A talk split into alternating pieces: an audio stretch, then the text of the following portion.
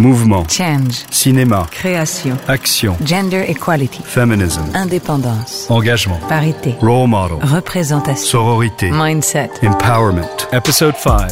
Emilia Clarke. Women, women in motion.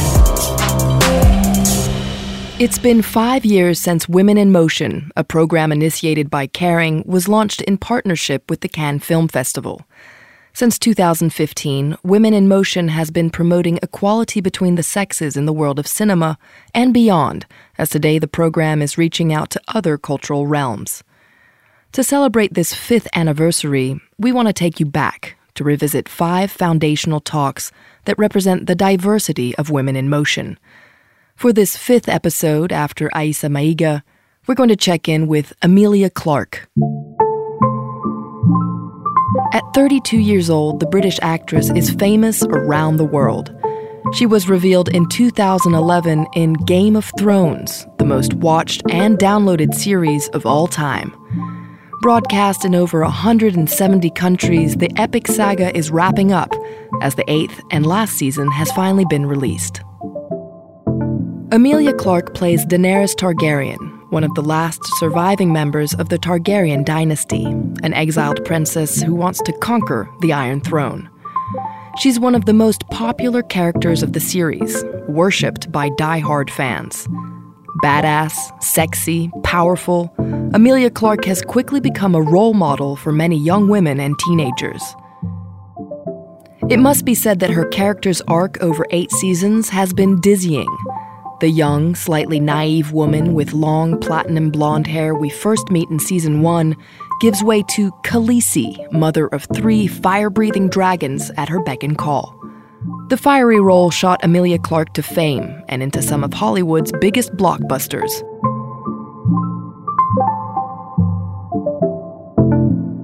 We saw her in Terminator Genisys alongside Arnold Schwarzenegger, and more recently in Solo, a Star Wars story, a spin off of the intergalactic saga.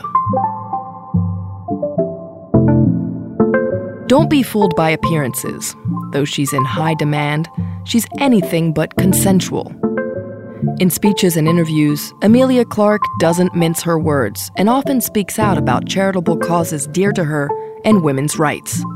In 2017, after the Weinstein affair broke out and the Me Too movement took off, she lent her support to Hollywood actresses who founded Time's Up, a movement to fight against sexual harassment and promote equality between men and women.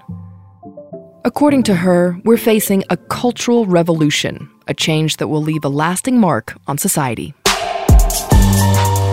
After Me Too. The thing that's happening right now.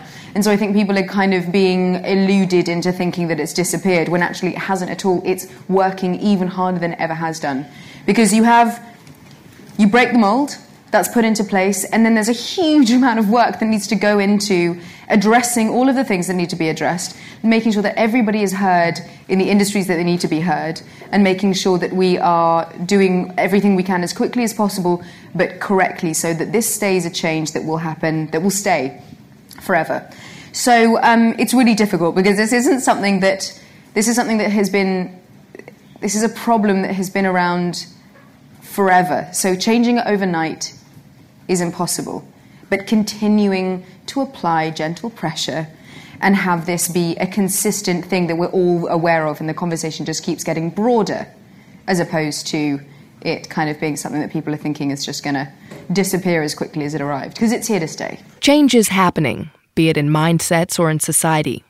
The question now is how to make change effective and concrete. I think you know the, the really productive, positive things that can happen next is that there are more um, contractual obligations with regards to equality in workplaces, because that's something that, that you can write down on paper.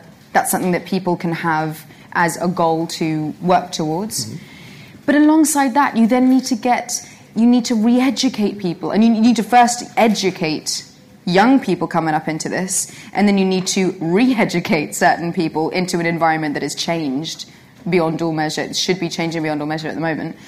And, um, and you need to make it sustainable, and you need to make it. Um, you need, we're giving people new, a new language, and we're giving people an op- what we should be doing is giving women an opportunity to speak from the heart and be able to do it without fearing that they're saying the wrong thing or that it's going to be met badly you know and mm-hmm. that is we need to create we need to create that environment and that takes time Emilia Clarke was born in London. She grew up in Berkshire in the English countryside, or as she says, next to a stream and surrounded by fields. Very young, she was drawn to acting. She says she had a revelation at just three years old while watching a musical that her father, a sound engineer, had worked on. She was lucky to grow up in an open minded family, progressive and aware of the issues of equality. She says she was extremely influenced by the go get 'em attitude of her hard working mother, who started her career as a secretary in a marketing agency and over the years became a senior executive leader. Equality. I never felt like as a girl I couldn't do anything that I wanted to do because I was witnessing my mum doing it. And it was never there was never any feeling from my dad that that wasn't uh, good accepted any of it. It was I was I was just incredibly fortunate to be brought up in a household that was unbelievably equal. So that was the norm for me. So I came in the industry and and that was what I was expecting And her expectations were not disappointed. In 2011, after four auditions, including one where she performed a chicken dance to convince casting directors, Emilia got her first major role in Game of Thrones. The production team was clear from the get go, unlike the veil of secrecy that marked the rest of the series. Emilia would receive the same salary as her male co stars. I was my first job, and I was not discriminated against because I was a woman in my paycheck. So when there would come a job where that was maybe being discussed, again, it's shocking. Actually shocking. And then you start to dig deep and you start to see where it is rife in the industry, and it's. So I think it's mainly in the beginning just about being aware of that and going, let me just can you just check can you just check like so with with the i mean because we're not we've had the same experience so maybe we should you know and so you just start to fight harder for that stuff Gender stereotypes. When you look at Emilia Clarke through the lens of gender and you analyze the position she has, it's fascinating. On the one hand, she seems to fall into the classic stereotypes of femininity. In 2015, the magazine Esquire named her the sexiest woman in the world. But she also incarnates a more badass femininity that makes her a role model for her generation. On the screen, Clarke tends to play women who take action, who are masters of their fate, or at least are ready to fight for it. She's Sarah Connor, who in Terminator shoots guns at the scariest robot in history, or Qi'ra, Han Solo's childhood friend who joins a dangerous gang ring. Strong women, you say?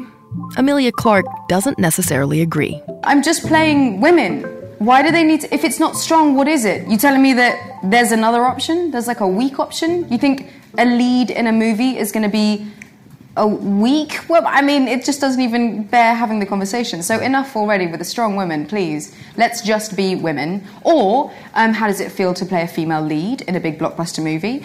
Or how does it feel to play um, someone with power in that position i mean god I can, the list goes on. But yeah so i just i get very frustrated with that in particular because i'm like there isn't we, you know you don't get strong men so unless i'm like packing guns i don't know about then let's change the Being asked questions that men don't get asked, being the object of comments that seem harmless on the surface about your physique or what you're wearing, not being taken seriously when you speak up in a meeting or a group of mainly men. Women know that one of the most harmful aspects of gender discrimination and one of the hardest to fight are the little continuous jabs that build up. It starts out as sort of little things when you kind of say an opinion, an idea, a, a concept, and it kind of doesn't get picked up when you're having discussion. You're like, okay, cool, it wasn't very good, that's fine, moving on. And then a dude says it, and it's the same thing, and suddenly we're doing it, and you're like, huh, I think I said, I think I said that. Yeah, I said that. I said that already, but you didn't. Okay, cool. And it's just, it was never one thing. It was never one big moment. It was just a series of really little moments that made me suddenly wake up one morning and go, maybe it's not me. maybe it's not me thinking that I've got something that I need to do better than I'm already doing, killing myself trying to do this thing as best as I can. And, um, and it's then that you start to realize that. But I think a huge amount of it is also about being able to be equipped with the language that you need to be able to make an impact, mm-hmm. to be able to speak your mind, to be able to feel heard without becoming aggressive, without ca- causing unnecessary conflict, all of these things. But because there's a certain time when you need to you need to let it be known. 100% trust me when I say this.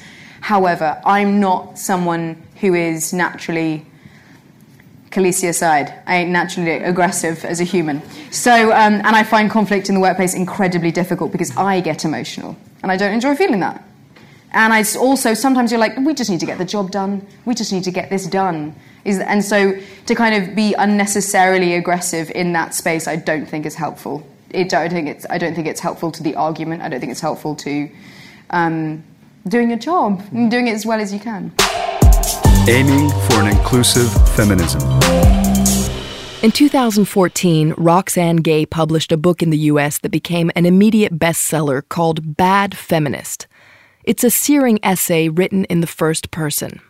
In it, the academic, who is black, obese, and bisexual, calls for an inclusive feminism, a feminism that's living, human, and especially not guilt inducing. It's in that line, that same desire for forgiveness towards oneself and one's actions, that Emilia Clarke falls into today. Sometimes you wake up and you feel like you're not doing enough because there is so much to do. And I feel it personally, but I'm just one person and I'm an actor. I'm not a politician or I don't have um, a degree in economy. But there are mornings that you wake up and you just think, I, I could be doing so much more. I could be doing so much more. And that's a consistent thought that I have.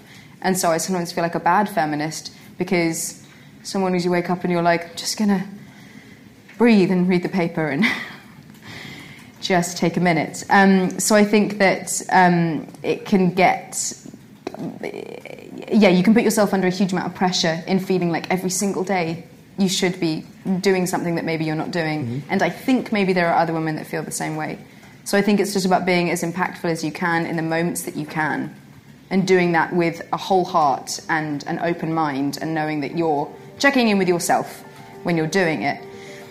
And when you're tired and you need a lie in, and um, yeah, then to be able to take that time without feeling too awful. That brings us to the end of this fifth and final episode of this anniversary series for Women in Motion. I hope you enjoyed it and it made you want to react and communicate about it. And maybe even listen to the four other episodes of this series Agnes Varda, Jodie Foster, Salma Hayek, and Aissa Maïga. If you want to find out more, don't forget that you can find all these talks in full length and in video on the Women in Motion playlist on Kering's YouTube channel.